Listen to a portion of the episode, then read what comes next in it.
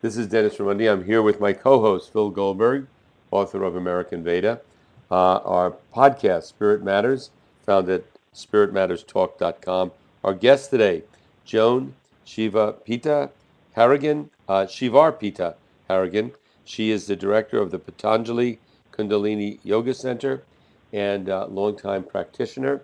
And uh, she is also the author of the book Kundalini Vidya and also uh, a forthcoming book, uh, Stories of Spiritual Transformation, the Fulfillment of Kundalini Process. Uh, Shivaji, thank you so very much for taking the time to come on our show today. Thank you so much for asking me. Shivaji, um, we have a lot of questions, and I'm looking. I've been looking forward to this interview for quite a while, having uh, met you and interviewed you in the past. Um, mm-hmm. But let's begin by giving uh, our listeners a sense of who you are and how you came uh, to the position you are uh, now at Patanjali Kundalini Yoga Care, and uh, how you came from uh, being a a nice Catholic girl to still a nice being a, a spiritual nice teacher in in this lineage. Um, it was an unfolding that just step by step uh, took place. I was um, very interested in the lives of the saints as a child and um, lived in a religious upbringing. Uh, lost all that one night in my senior year of high school. Uh, it just went sort of poof, the external theoretical part of it at any rate, not the inner spiritual seeker part of it. Um, that survived through the 60s until my first good yoga class, where I had a um, revelation or peak experience and realized there is a method that will work for me. Uh, then I realized there's a whole theoretical frame behind this method. I uh, studied yoga philosophy, Vedanta philosophy, and had like a recognition response. It all made sense to me, which looks fabulous. And uh, proceeded on, uh, learned uh, psychology and uh, Indian philosophy rather simultaneously, and they blended uh, very well for me. Um, I went to India and uh, met my spiritual teacher, Swami Chandrasekharanand Saraswati, who um, was very uh, traditional. He had been a wandering sadhu and um, really hadn't taught anyone or started any organization. It was synchronicity that uh, we met, and he began teaching me when I requested guidance of him.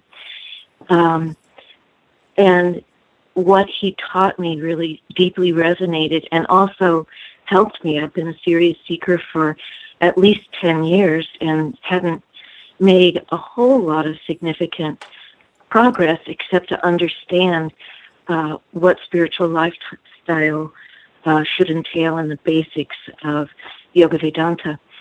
But when I started studying with Swamiji, things just shifted and opened and progressed from there in a very interesting and lovely, though not always easy way. And uh, he taught me quite thoroughly the teachings of his lineage, which specializes in traditional Kundalini science, and then designated me to continue the teachings um, independently. He also started coming to America uh, so that he could guide me as I helped people in their process. Mm. Uh, so that's 30 years. Wow. Uh, Shivaji, uh, I'm fascinated with the concept of Kundalini, and uh, you're the mm. director of the Patanjali Kundalini Yoga Care. And I think most of what I've heard about Kundalini has to do with energy, movement of energy up the spine, sometimes even associated with mm-hmm. sexual energy. And I feel like I've never had a really clear, good definition of what Kundalini is. And I, am wondering if you could sh- shed light on that for me. I'll try. It's a very important point because different people define it different ways and mm-hmm. to each their own. I always capitalize the K in Kundalini to indicate that this is a spiritual, sacred, divine presence within every human being, not some erratic, unpredictable, possibly wild, uncomfortable energy. Um, and energy is much more manifest, grossified out in the environment, nature, than is spirit, which is more deeply within at our very core and essence. So, it, it, as a little Catholic girl in the past, I would call Kundalini Shakti the Holy Spirit within. And we are its tabernacle. Mm. Mm-hmm. Um, Shivaji, you use uh, in your writings, at least, um, the term you commonly use is Kundalini Shakti. Maybe mm-hmm. you can explain uh, the the uh, conjoining of those two terms and what they mean. Mm-hmm. Yes, that's to specify the difference between uh, energy, which is uh, lower level of manifestation, uh, more towards the gross material world. Uh, Shakti is the name for the very first manifestation of the One, of pure, all-pervasive, pervasive, eternal consciousness. Mm-hmm. When it manifests, the very first step is Kundalini Shakti, the divine. It has attributes. It can be um, experienced uh, directly and described. And then it cascades down into the more manifest levels of being uh, through discernment and the aspects of mind uh, to the prana level, which is Westerners would call energy, and then into the gross material world and the physical body. It's a continuum. Mm-hmm. Uh, Shiva, um, if somebody uh, comes and studies with you, uh, what do you teach them? Are there meditation techniques, breathing techniques? What type of experience might they expect to have? And um, what is the ultimate goal of what you're teaching for the student? For people who are really serious spiritual seekers and qualified for our service, uh, the first step is basically they tell their story in writing. And I can understand from that, uh, contemplating and reflecting on their story, um, where they are in their spiritual process and what kind of Kundalini process they have, because there are different ways Kundalini Shakti manifests in different people. Um, if they want to participate, the next step is uh, uh, an initial retreat, and I will provide selected, specialized practices, a set, a routine of practices um, designed specifically for what's going on with their spiritual process to progress it um, and elevate it at least to, according to our theoretical frame, which uses the chakras and the nadis mm-hmm. um, of uh, uh, Hatha Yoga, Raja Yoga, etc., um, to the upper brow, where the rising would be stable and can proceed from there according to the divine wisdom and the individual's cooperation uh, onto higher levels of spiritual awareness and finally to uh, monistic oneness, um, self realization. Mm-hmm. If I could backtrack just a second, I want to come back to the actual work that you do with individuals. Mm-hmm. but just for the sake of clarity uh, for people who may not be uh, familiar with these terms, or, or in fact are familiar with these terms but may have misconceptions, um, you spoke about Shakti. Um, in in the traditional uh, Vedic terminology, uh, uh, Shiva stands for essentially the unmanifest or absolute pure mm-hmm. consciousness, and and Shakti is um, the manifest aspect of of um, absolute consciousness, and mm-hmm. one is Shiva is associated with uh, masculine energy, or the, the the form is a masculine one, the familiar form of Shiva, and Shakti is is understood as uh, the divine feminine. Um, can you elaborate on that or clarify some of that for the sake of our listeners who might um, have a different uh, conception? Yes, that's an important point. Um, Shiva and Shakti are pure consciousness, and then it's sometimes translated power consciousness, which, as you indicated, Phil, is level of the manifestation. But it has nothing to do with men or women, or even for that matter, masculine or feminine. Um, philosophically, the terms masculine principle and feminine principle simply mean the unmanifest and the manifest. So it's not really that accurate a, a, a descriptor to say masculine and feminine. And certainly, even though uh, the iconography is Shiva is a, a male figure and Shakti is a feminine figure. These are totally symbolic.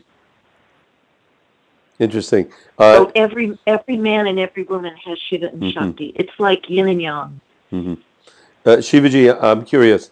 Uh, you're an advanced practitioner uh, of the uh, techniques that you teach. Uh, for somebody that's an, an, advanced practitioner like yourself, uh, when you do your spiritual practice, and I assume it's some type of uh, focusing inward, some type of meditation, do you experience energy going up your spine? Uh, is that the goal? Uh, do you have that experience?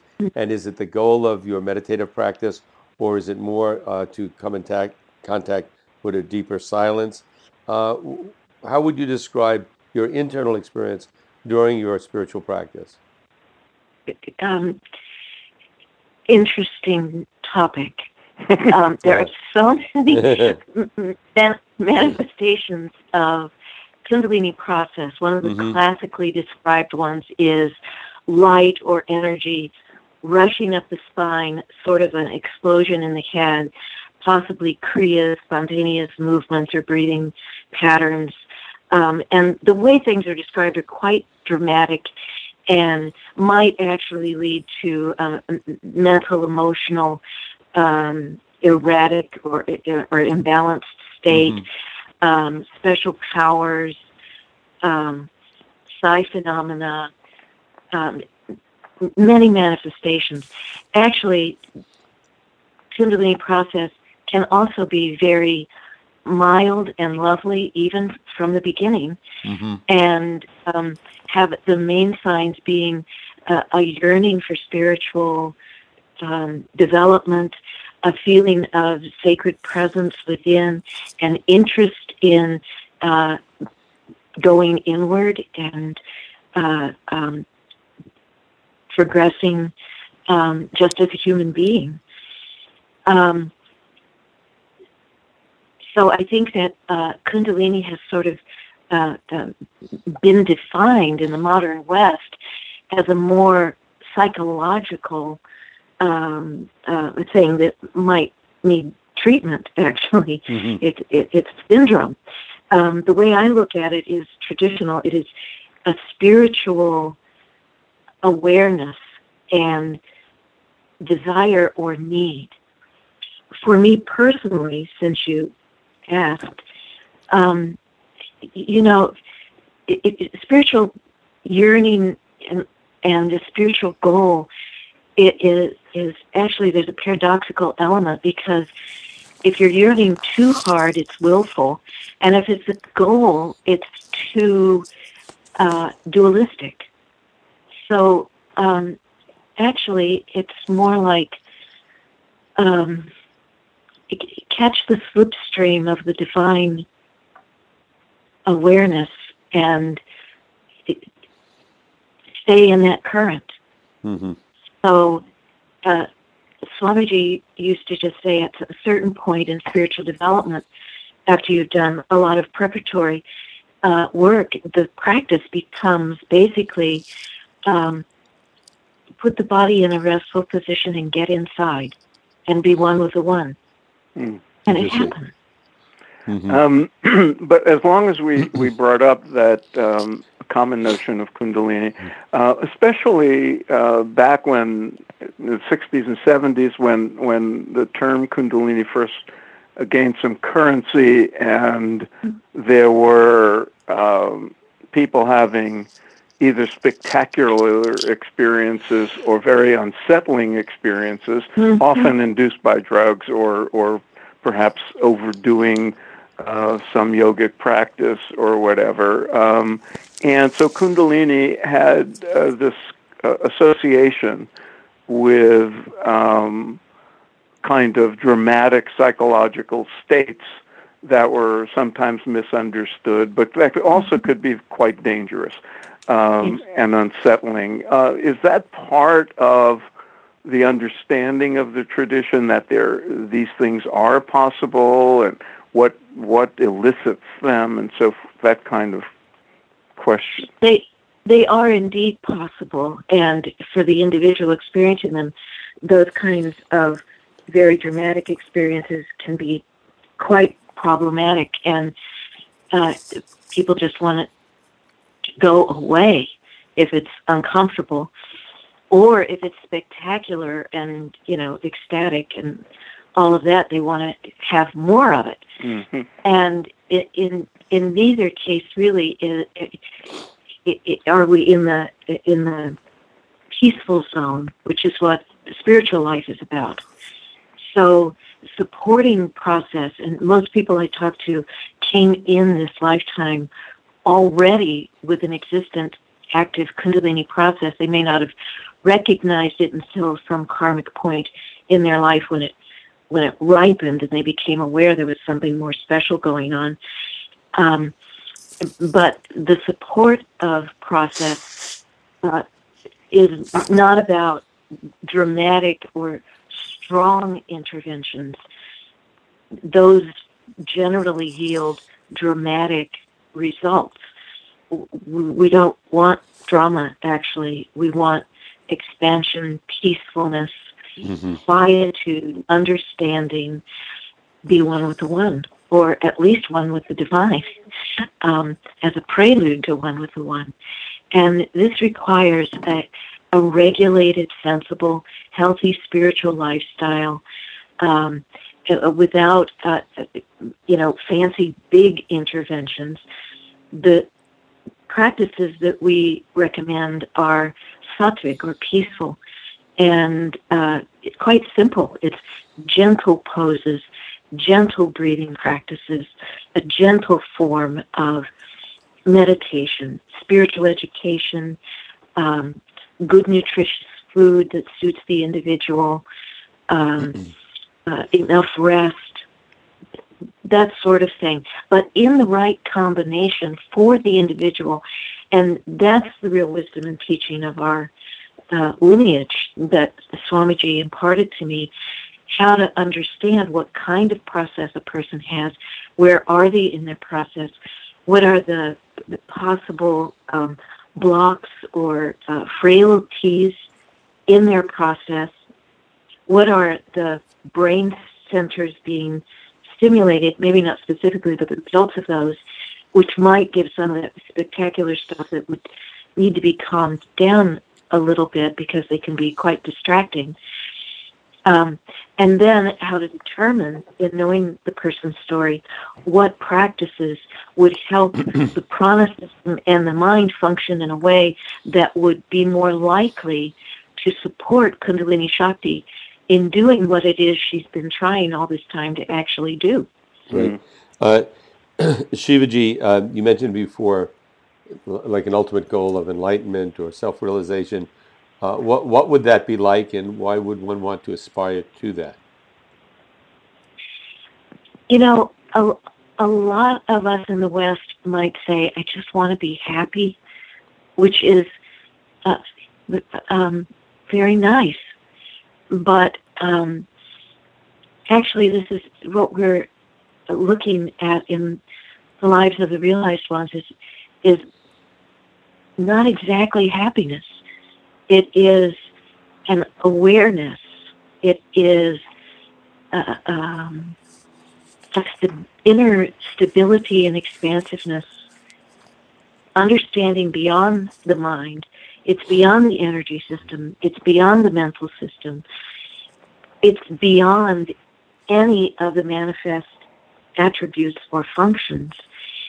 And yet, and this is according to Mandukya Upanishad, the realized person not only is aware beyond the manifest realm, but eventually is in that turiya, beyond the manifest awareness, while able to function consciously in the gross material waking level and understand the subtler uh, pranic and mental level of uh, dream time, the dreaming state in awareness, in, in what the psychologists would call conscious awareness, uh, which is different than consciousness from the Vedic definition.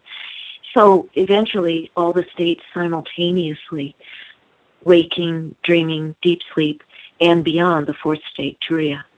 Wait, wait, if I could just follow up with, with a mm-hmm. question. Uh, do, do, you, do you think that's uh, a level of experience open to anyone? Anyone who uh, is is blessed with and puts forth the effort, correct effort, to develop that over time. Mm-hmm. Yes. Shivaji, um, from what I understand of the work you do, um, there's uh, a, a, rather sophisticated form of uh, a diagnostic process um, mm-hmm. so that uh, people uh, apply uh, to, the, to your programs and um, you it's a, it's a very highly individualized process. So there's methods apparently quite mm-hmm. traditional that you were trained in to sort of um, diagnose or assess uh, what uh, the person's uh, progress is and and what may be uh, holding the person back or pre- presented as obstacles um, and some of that is has a sort of psychophysiological grounding. Mm. Can you can you explain uh, as best you can in in uh, you know verbally uh, what that's what that's about and and how it, uh, it, how it expresses itself in your work? Yes, I, um, the assessment process is um, not like you know, a, a, a diagnostic that a, a medical doctor or a psychologist would do, like with the DSM manual. Um, it is, Swamiji told me when he was training me, if you try to use your mind for this, it will never work. you have to get to the level of consciousness, then you will know. So I study the no more than 20 pages of autobiographical material that the person presents based on the outline we provide. And I, I reflect upon it. I sit with it. I, I read between the lines. I come to know more of uh, what is going on with that individual on a on a subtle level. Um, and then the next step would be studying more once I meet the person if they want to come uh, for an initial retreat and to put together a set of practices. And it's not just yoga asanas. We've uh, collected practices from all over the world uh, in different spiritual traditions and while on pilgrimage and such, um, so that they're suited to the individual, regardless of what that person's uh, spiritual tradition is now or was in past lives, so that we're working more with the with the template that they come in with, and it's a, a better match um, for their pattern. Um, and so these practices are designed to vitalize and direct the prana flow so that it can uh, correct itself if it's in a uh, deflected rising, as we call it, which it tends to be unstable and give more unpredictable and remarkable manifestations. Um, or if it's a stable rising, to get it through the block to proceed onward and upward, so to speak. Um, uh, the right practices are what really matters, and that's the. I'm continue to be uh, amazed and grateful for these teachings, which I'm fortunate to have been uh, taught. And the, the teaching is not on a on a mental level, although scripture study is certainly a part of it. It has to come from direct experience and the oral tradition, teachings which Swamiji shared with me, and case studies after 400 people uh, as exemplars of Kundalini process that Swamiji explained to me, individual by individual. Here's what's happening. Here's the problem. Here's the special idiosyncratic thing with this individual that needs to be attuned to. And then once they reach this upper brow, then it's as if the cork is popped from the subconscious. Um, we call it unloading with a capital U, but um, there is a Sanskrit term for it. It's it's in scripture, and um, it is a more speedy uh, purging of the stored karmic material. Uh, this is not for wimps.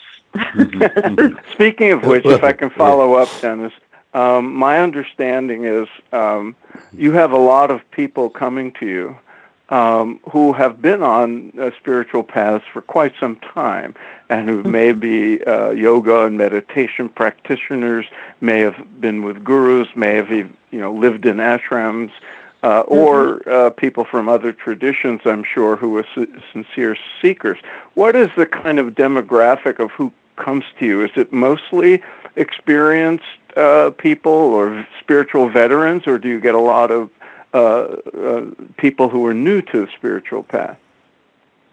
Uh, mainly veterans who've tried any number of things.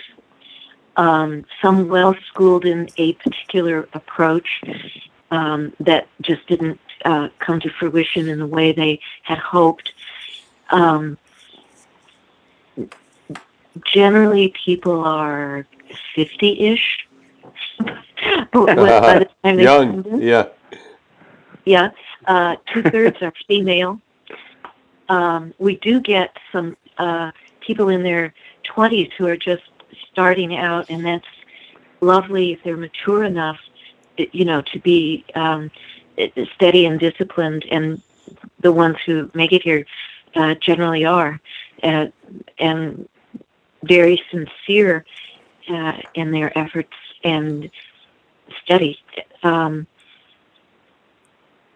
we do get some rookies, and uh, understanding a spiritual approach, if you haven't been schooled in it from your upbringing or studied it on your own, um, this is different than, you know, an academic or psychological or energy healing thing. That's not what we're about. We're about actual, what I would call real spirituality, which is at the level of soul and spirit, mm-hmm. not at the level of mind and vitality. Mm-hmm. It goes deep. And that's what anchors the person in their practice and their progress. Um, and as the the purging post uh, upper brow chakra point um, that we're aiming for in the initial retreat, uh, it requires a steadiness and an understanding beyond just rational analytic understanding. And you, one perseveres and knows that there's going to be, you know, now and then some discomfort, some confusion, Mm-hmm. and you you go into that and what is this about? And and you trust uh, whatever you want to call it the one the higher self the holy spirit within to uh, uh, lovingly and effectively guide you. And then as a, as a spiritual director i'm here simply to support to educate to talk things through uh, to give reasonable um, counsel and the person is a do-it-yourself job really each individual has to you know hunker down seriously and um, but not in a overly uh, anxious and forceful way Right. to Right. peacefully hunker down Right. Uh, Shivaji, and uh, let the unfolding Yeah. Uh, along along those lines, uh, you, you were initiated as a monastic in the Shankaracharya tradition in 1987. So you are full blast on your spiritual path. It is all, I would think, consuming. It's your uh, one and only or main, certainly, focus. Uh, if somebody comes to you to learn, how much of their life energy has to go into it? Could they still have a job? Could they be in school? Or is this something where they have to drop everything else and really just go for this? No, I and I certainly didn't drop anything else. I've worked full time, and Mhm. um, certainly doing something that I love and am grateful for. Um, but yeah, full time occupied in the so-called real world, and almost all of our consultees are likewise engaged, earning a living, raising children. But but I guess my, Um, my question is how many hours or how much time per day do they have to devote? Uh, what is your recommendation in terms of spiritual practice?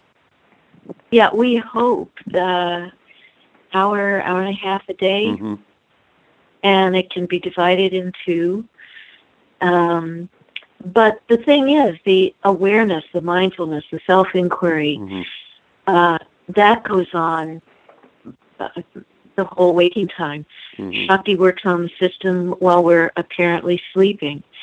And um, a reflective attitude within a healthy spiritual lifestyle, um, that is the setting for that hour, hour and a half of more formal spiritual practice. hmm Since you um, raised the question, of, or not the question, but since the the uh, name of the Shankaracharya tradition was invoked, um, Mm. I wanted to ask you this question. I, I'm looking at uh, your book, Kundalini Vidya, The Science of Spiritual Transformation, and you have at the very beginning, like a kind of epigraph, a traditional uh, I don't know what we would call it, hymn or uh, poem or song of, Mhm. of from Shankara, from Adi Shankaracharya, who um, is known, understood to be sort of the, the great uh, exponent of Advaita Vedanta, of non-dualism. Mhm.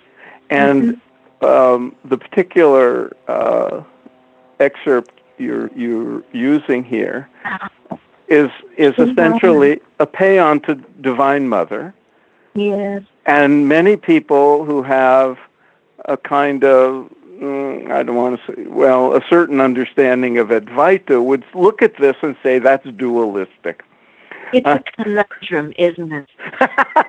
Can you explain your perspective It- on this dualistic and non-dualistic uh, words that are being f- uh, thrown about lately?